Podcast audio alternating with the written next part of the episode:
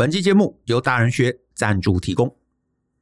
我们大人学的文章还有 Podcast 都有一再提及，台湾的学校花了很多力气在教我们读书考试。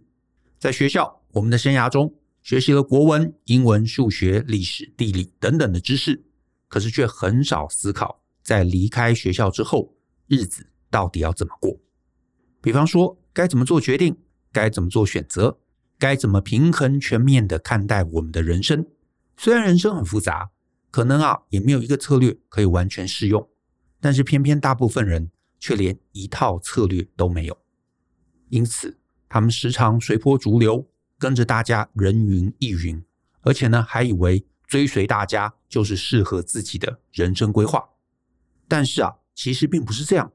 我们大人学啊特别设计了一门线上课。叫做用经营公司的思维经营你的人生。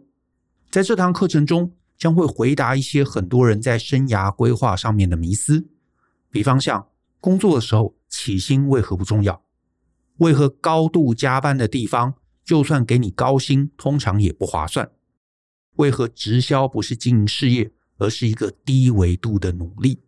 为何政府组织还有学术单位，并不会带给你稳定？甚至还可能带来完全相反的结果。从小的储蓄还有存钱习惯为何会害了你？那些自觉我的兴趣是学习的人，为何其实很危险？以及最后，为何就算你胸无大志，你也必须让自己增长之后再来胸无大志？如果你觉得自己的人生有被以上这些问题困住，那么欢迎你来听这堂课，或许能够避免在人生上面。继续绕远路，欢迎透过节目下方的说明栏来观看这堂课更多的介绍。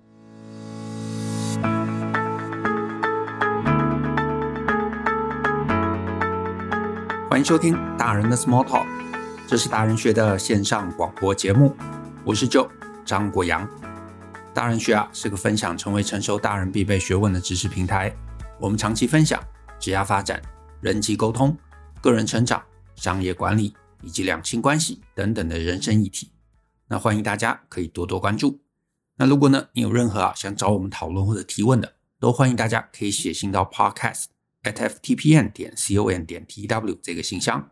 那如果呢，你的问题是我们在十五到三十分钟之内是可以充分讨论完毕的，那就会有机会被我们选中来放在节目之中。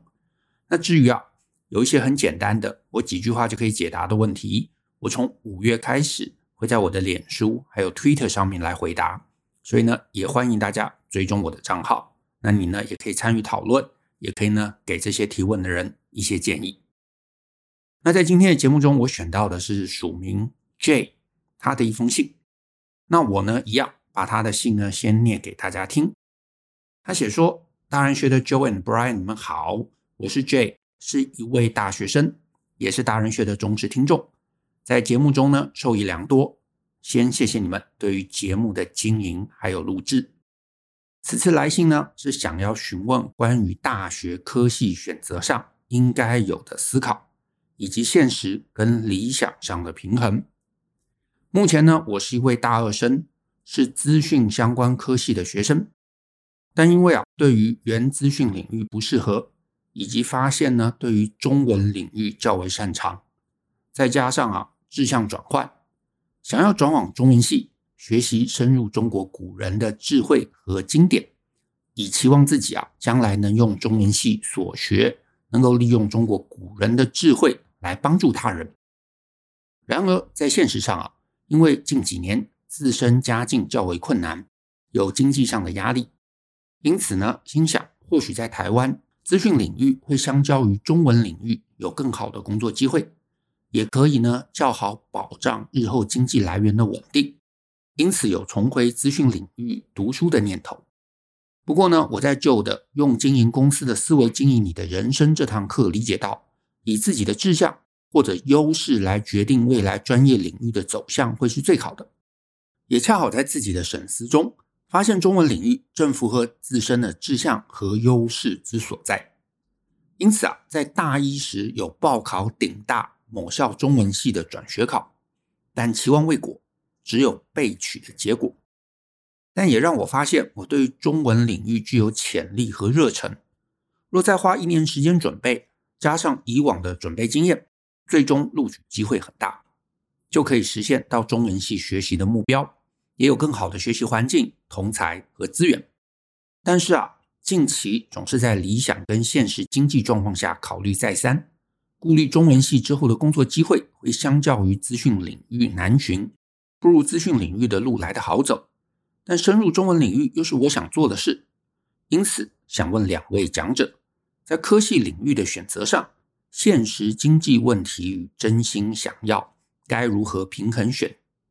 迷惘的大学生在大学本科四年时候。应该以探索为目的，还是以专业技能的深耕为目的？以上两个问题，谢谢两位讲者的解答。祝顺清。好，针对 J 你的提问，嗯，好，首先是这样，你提到呢，那堂课用经营公司的思维来经营你的人生，我确实在课程中有提到。你人生的一个方向，应该以自己的志向或者是优势来决定未来领域的路啊。那我用的不是志向，我用的是愿景。那这个部分的原则，你的理解是对的啊。这部分大原则的理解，你是对的。可是，我觉得你对这个概念没有百分之百理解正确。所以我在此第一个建议，我希望你回去那堂课，从第四集开始重听。整个课程的前半段，好，那你还是回去要听。可是我这边也简单的说明一下，我确实有提到啊，人生规划的起点应该是愿景或者是优势。可是呢，我在课程里头我没有很明确写出啊。可是我觉得你应该要理解的是所谓愿景，其实是那种你很希望达成，必要的时候你愿意牺牲一切。也愿意去做的事情，这个叫做愿景啊。比方说环保啊、废死啊、世界和平啊、无国界医生啊，或者像这个伊隆马斯克这样，他想要去火星啊，他就算砸钱了，然后开发失败了，他笑笑，他也没关系，因为这一次我们学到了一些经验，所以我愿意再拿更多的钱，因为我最终最终无论牺牲多大，我要去火星，这个叫做愿景。啊，这个叫做愿景。可是呢，很多人把愿景搞错了。他想说，哦，我平常好像就是蛮喜欢车子的啊，所以我想说，我将来去找一个跟车子有关的事情吧。啊，可是我也不知道车子有关的是什么。哎，那我看到好像附近那个加油站还蛮轻松的。好，那我就去加油站打工。好，那我好像就你知道接近我的愿景。No no no no no，这完全不是愿景。愿景是一个更深刻的东西。我喜欢车子，我想要设计车子，对不对？所以我拼死钻研，我从小就看百科全书，然后我就对车子的部分特别有兴趣。我买超多的车子的书回来看，然后我想尽办法去了解车子的一切，然后我甚至拼死去拿到相关的证照，找一些什么二手的什么设备，然后拆了把它组装起来。这个叫做愿景，这个才叫做愿景，因为你。真心喜欢，喜欢到你愿意牺牲，你愿意不顾一切，这个叫做愿景。如果没有，那就不是。那我再举个例子，我最近啊在看一部台剧啊，其实蛮热的，叫做《八尺门的辩护人》。如果你有看，你就知道其中一个主角是那个替代役的小男生，有没有？他为了 face 这个议题，他愿意跟那个有钱的啊想要出国留学的女朋友分手。他愿意不去当法官，他愿意摆脱老爸给他的一切好处，他就是想要做他心中觉得对的事，那个叫做牺牲一切。所以呢，所以呢，愿景这个东西，它其实啊，每个人的心中是很明确的哦，就是有，你知道有，没有，或者是说你想不到任何事的部分，那老实说就是没有啊，那就是没有。好，这样讲。可能有一点点失礼啦，可是呢，我其实很少碰到有谁是年轻的时候就充满愿景，为了想要的那个东西愿意牺牲一切。只是大部分人是没有的啊，大部分人可能有一个想要做的事情，可是呢，多半也希望那个东西是很平衡的，有没有？就是，有人会教我啊，有人会带我啊，然后呢，薪水很好啊，不累啊，不麻烦呐，然后你知道，我就可以做出成就啊。但是我得说啊，那个不是愿景，啊，那个不是愿景，那样的东西充其量只是愿望。你说愿望跟愿景差在哪里？愿景是你想要靠自己，你愿意牺牲一切，而且在所不惜，而且甚至甘之如饴，就是你牺牲了，对不对？像伊隆马斯克，哇，火箭爆炸了，他觉得哎，没关系，花了很多钱，可是我学到一个经验，这个材质不能用，这个推进方式不行。我们下一次我们要做的这个实验就更少，好，我们就更逼近我们的目标，所以他觉得很开心，他觉得很开心。可是呢，如果你没有强烈到这个程度，失败了就觉得很痛苦，对不对？为什么老天要这样子欺负我，对不对？老天为什么要这样为难我？所以呢，那个就是愿望嘛，愿望就是希望，啊，愿景就是希望我自己能够靠自己的力量一步一步解决，逼近那个目标的。那愿望就是希望，哎，老天能够赐福于我，有没有赐予我的神奇结果？我不费力，一旦费力，那我就不要了。啊，那个就是愿望。那我这样讲啊，我也希望你不要不开心。我并不是数落你，啊，我并不是指责你说你不够努力，好，或者是说你没有为你的这个愿景啊牺牲一切，不是的，因为绝大部分的人本来就都是这样。我们大部分人从小到大嘛。至少在台湾长大，也没有人培养我们啊。我自己也是啊，也没有人特别培养我们说你要去试试看你的这个你的人生目标啊，试试看你的兴趣啊，什么都没有做，然后只是就是叫我们好好听话，对不对？上上课下课，然后呢考试。我们从小就学了一大堆，我们也不知道要干嘛的，背了地理，背了历史，背了国文，对不对？学数学，学生物，那这些东西你不一定喜欢，可是就是为了应付考试。好不容易到了高中，到了大学，然后呢，父母忽然说：“哎，那你就选一个科系。”这整个是莫名其妙，对不对？这整个人生布局是莫名其妙，所以大部分人当然不知道自己要什么。所以我并没有说你不对啊，因为我也是这样，我从小也是这样，我也不知道。我在学生时期，我也都没有搞清楚我要什么啊，我也都没有搞清楚我要什么东西，也没有任何什么事情是我觉得我愿意去牺牲一切的，没有，真的没有。那也因此啊，你身边搞不好有很少数的人，搞不好有很少数的人，他愿意牺牲一切去当什么无国界医生，对不对？你知道到那边很辛苦，去了一个蛮荒之地，可能没有水、没有电啊，甚至是呢还有各种这什么佣兵集团什么的，很危险。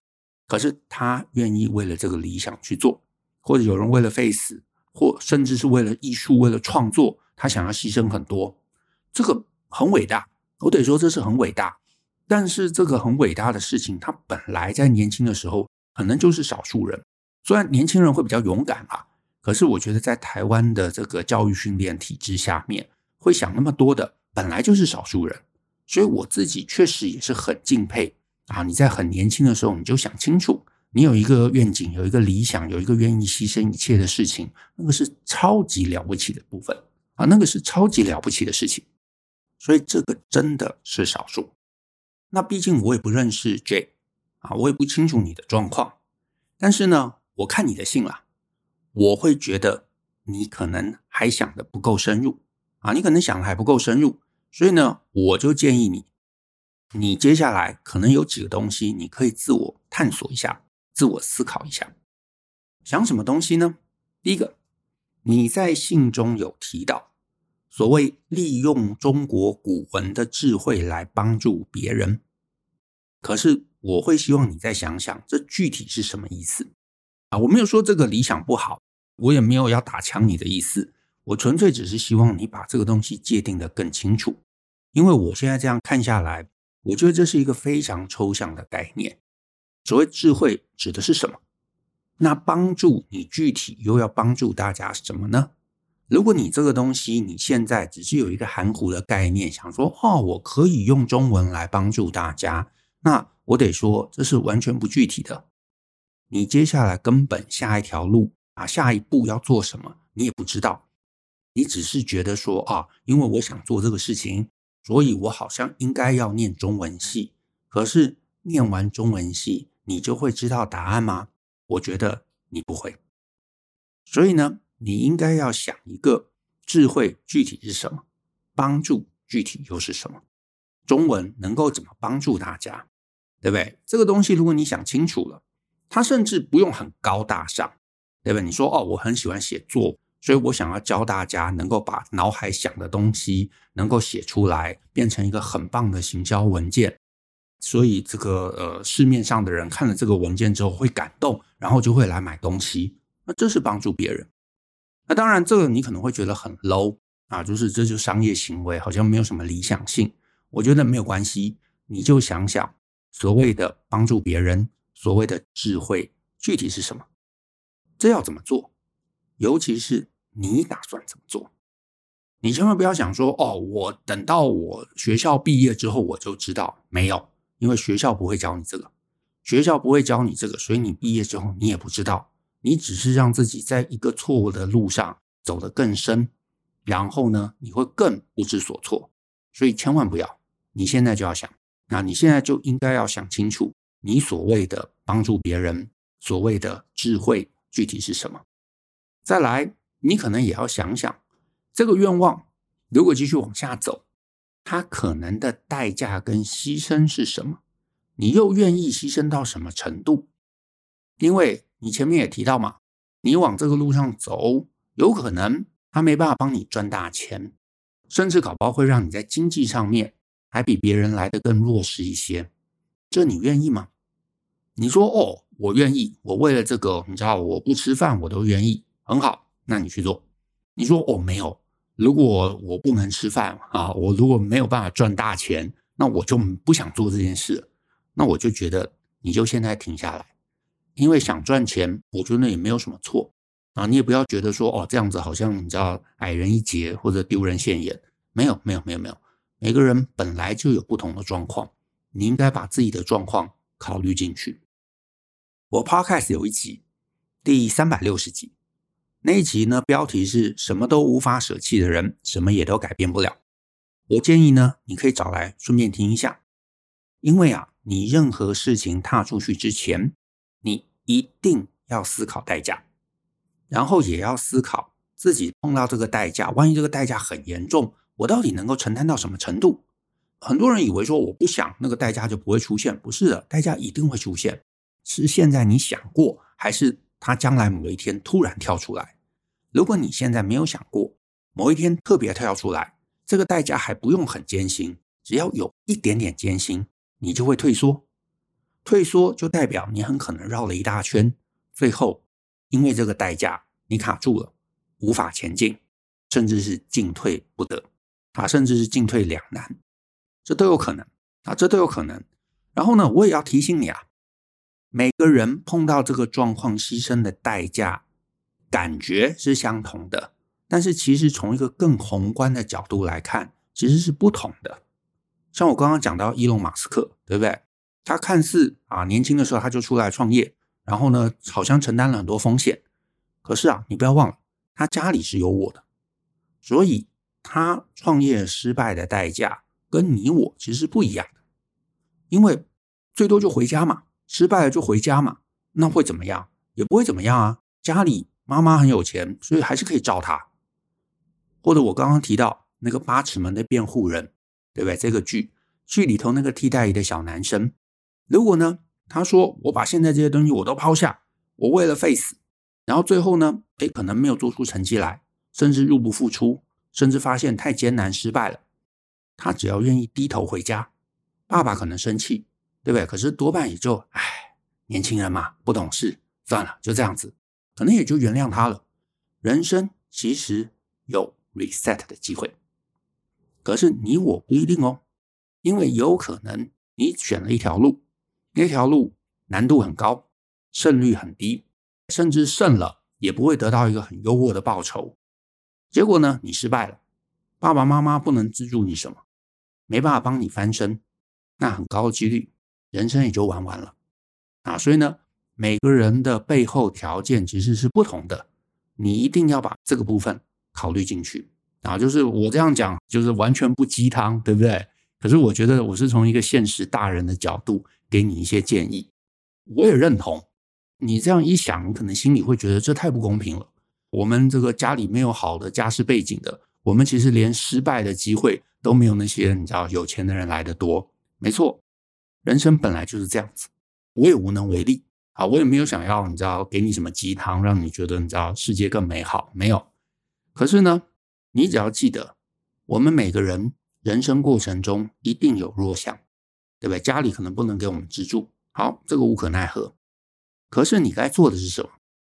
你该尽一切力量找出到你有没有什么比别人更好，你可以不公平去碾压别人的那一块。有人有钱，那是他可以碾压你的地方；有人聪明，那是他可以碾压你的地方；有人有家世背景，有人这个人脉很广，那是他可以碾压你的地方。可是你有没有任何地方是可以去碾压别人的？这个其实是我在用经营公司思维经营你的人生里头提到第二点，也就是优势背后最核心的概念。这个其实是我鼓励你，你也可以同步思考看看的地方。但是呢，我要提醒你啦，我看你的来信，我很直白的跟你讲，中文很高的几率并不是你以为的优势，因为所谓的优势啊，是两种状况，一个。你天生就强，第二个是你后天培养了几十年的底蕴。什么是天生强呢？其实是这样，我记得我学生时代，我相信你们班一定也有啊，有那种同学数学啊或者物理啊超级的强，没看过的题目你拿去问他，他一眼就看出解法啊，或者是什么音乐课，老师弹一次，或者是那个什么 CD 放一次，他就能跟着弹出来。你完全搞不懂这种人是怎么做到的，但人家就是自然而然就会。你真的去问他，他也一副茫然的样子，就觉得，哎，为什么你不会？这事情不是很简单吗？但是人家就天才啊，他就是对数学、对物理、对音乐有天分，这个就叫做优势。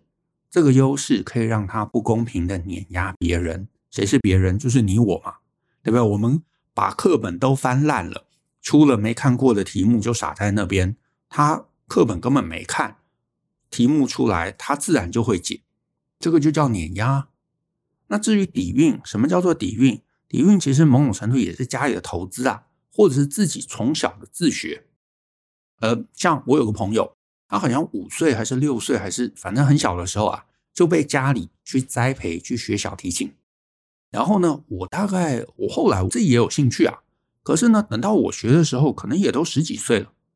你光这个就已经落后别人十年啦，对不对？或者像我前面提到，有些人搞不好小时候就对于设计车子很有兴趣，他小时候就买一堆什么设计车子的书籍来看，要不要？自己去找那些什么零件，然后拆了，然后看里头的一个结构。等到你想说啊，我大学来修个机械工程，将来来研究车子，人家早已经超前你十年、十五年了，这个其实是你比不上的。对不对？那你的中文有没有天生强，或者有没有长期的底蕴呢？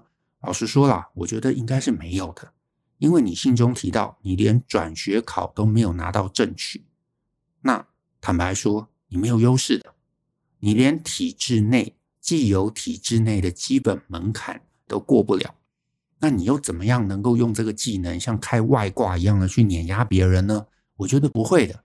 你到现在这个年纪还想说我要顺着。正统体制来去累积我的能力，那表示这个能力它其实一开始就不是你的优势。当然，你说可不可以培养？可以，那当然可以。可是呢，如果你现在不是优势，你要培养，我就会建议，我就会建议找一个对你将来的人生稳定度有帮助的来去培养。好，我说啊，正常在大家的提问中。我通常不会啊明确给大家二选一选哪一个这样的答案。可是呢，我觉得 J，如果你想了半天，你都想不出来国文到底你要怎么帮助他人，然后你甚至也没有办法很肯定的回答，如果之后吃苦，你有没有意愿？那我就得说，这个显然不是你应该选的。尤其你有提到家里状况不好嘛，家里需要赚钱。需要你赶快出来赚钱贴补家用。那如果呢，国文也不是你，你知道愿意牺牲一切的，你也没有优势。那这一题我就会建议你，如果可以，趁你现在大二到毕业之前，搞清楚有没有什么真正的天赋热情。意思就是有没有什么你可以碾压别人的地方啦。那如果呢，实在找不到啊，实在找不到，那退而求其次的选择是什么呢？我觉得就选一个以你的能力最能帮助赚钱的那一条路。对，现实的大人啊，现实的大人。可是呢，赚钱是不是成事？我不敢肯定啊，因为你自己也讲嘛，好像你也不是很擅长。可是呢，我就建议你至少回头听一下那个第三百七十二集，也是 Podcast 啊，免费的。三百七十二集那一集，我有提到大学学历的观点。所以我建议你优先找一个能够真正解决世界上真实问题的科系或者技能。那我这样建议的原因也很简单啦，因为你看起来没有一个很明确的愿景使命，然后也看不出来你有找到你的优势。那在这个情况下，有可能因为时间到了，你不得不选一个，那我就会建议你选一个能够学得起来，而且相对又比较容易赚钱的科系。为什么呢？因为很简单嘛。出来之后做了那个工作，就算你不喜欢，钱多，你至少埋怨会少，相对啦，会比较少，少也不是零啊，这是一个相对问题。假设有两个工作你都不喜欢，一个钱多，一个钱少，啊，钱多至少你埋怨不会比钱少来得多嘛，对不对？万一你选了一个你又不喜欢，赚钱又很少，哇，那你接下来每天都要抱怨啊，每天都很难过。再来。我建议你可以去找我跟 Brian 有一本书叫做《大人学选择》，这本我建议你买来看。前面我就有提到啊，其实这整本书我们讲十个选择原则啊。前面第一个就是在你不知道要怎么选择的时候，我们会建议你去选那个最能让将来选项增加的那个选项。意思就是你选一个让自己将来可能性可以越来越多。可是呢，如果你现在你选了一个你不擅长又没有愿景，牺牲了又很痛苦，然后最后又不能赚钱的路，无论它是中文或者是城市，很高几率你最后会卡住的。啊，那不是中文或者不是城市是什么呢？我就不知道啊。这个真的就要看你自己的能力程度到哪里，因为有可能你最后发现，哦，其实城市是 OK 的啊。你其实你知道在班上可能也在百分之前十名啊，百分之前二十名。那你出来，诶，搞不好也是可以成为一个还不错的一个城市设计师，那也至少可以帮自己赚钱，让自己有稳当的生活。然后这个东西确保了，你再去追寻你其他想做的事情，这其实也是一条路。好，这其实也是一条路。那呃，我没有答案啊，我坦白说，因为我对你真的不了解，所以没有答案。可是呢，以台湾来讲啦，我很现实的讲，泛理工的科系。确实会比较容易让你将来的日子好过一些啊，之后的选择也可能相对会广一些啊，相对相对相对不是绝对。那原因很简单嘛啊，因为你念了一个工程科系，你必要的时候你还是可以出来当作家，还是可以出来当编辑，你要推动什么古文教学也都没有问题，对不对？大家也不会觉得说你不行。可是呢，你练了中文，多半接下来人生就不可能再回头去当工程师了。可是呢，你是不是非要这么选？我觉得你要想清楚啊，搞清楚你自己的状况。我觉得那个选择才能真正对你有帮助。那最后最后我要提醒的啦，就是不管你的重心是在中文、是城市开发，还是任何别的议题，在接下来的时代，你出了社会之后，真正仰赖的其实不是学历，而是你的能力。所以，其实最完美的是你现在就很强，你现在就很强，或者是你将来某一天你就是会很强，这个会比学历来的更加重要。意思就是，假设你想走城市这条路，你现在就觉得写城市很有趣，你已经是你周围同才的前百分之十、前百分之二十，他们的一些这个城市开发的问题拿来问你，哇，你一眼就可以想出来，那这个。其实会比你的学历来得更重要。可是你说呢？我什么都没有。可是我想说，我就老老实实去啊学校上课，然后拿个学历，我就会变强。我告诉你，这绝对是想错了。一定是你现在已经可以超越同才，你想要钻研更深的学问，然后你去学校里头，你在这个过程中去找教授讨论，去找更有趣的书，去往下钻研。那我觉得这个念书对你才有加分。那这个部分的概念其实是 V 零一八后面整个啊结构讲的概念，所以我其实还蛮鼓励你回头重听一次，至少重听十四集到十七集，十四集到十七集，还有二十三到二十七集相关的一些策略，我觉得对你会有新的启发。你搞不好也会更清楚知道你自己应该去学什么，怎么聚焦，怎么提升自己。那最后，最后，最后，我其实还是啊，就是所有这一类的问题，我都鼓励你要来参加 S 零零三 Brand 寻找天赋与热情的系统化做法。因为如果你能够越早的年纪找出来你的优势，你能够碾压别人的地方在哪里？老实说了，很多这种纠结早就不存在了。好，给了你很多建议，其实都是回家功课。希望你呢一个一个回去思考，一个一个解开，那搞不好该往哪里走就会很明确了。那我们今天的节目就到这边，谢谢大家的收听。那如果你喜欢我们的节目，欢迎分享给你的亲朋好友。尤其呢，欢迎大家留言给我们一些鼓励。那我们一起相信思考，勇于改变，一起来学习成为成熟大人的各类学问吧。那我们下次见喽，拜拜。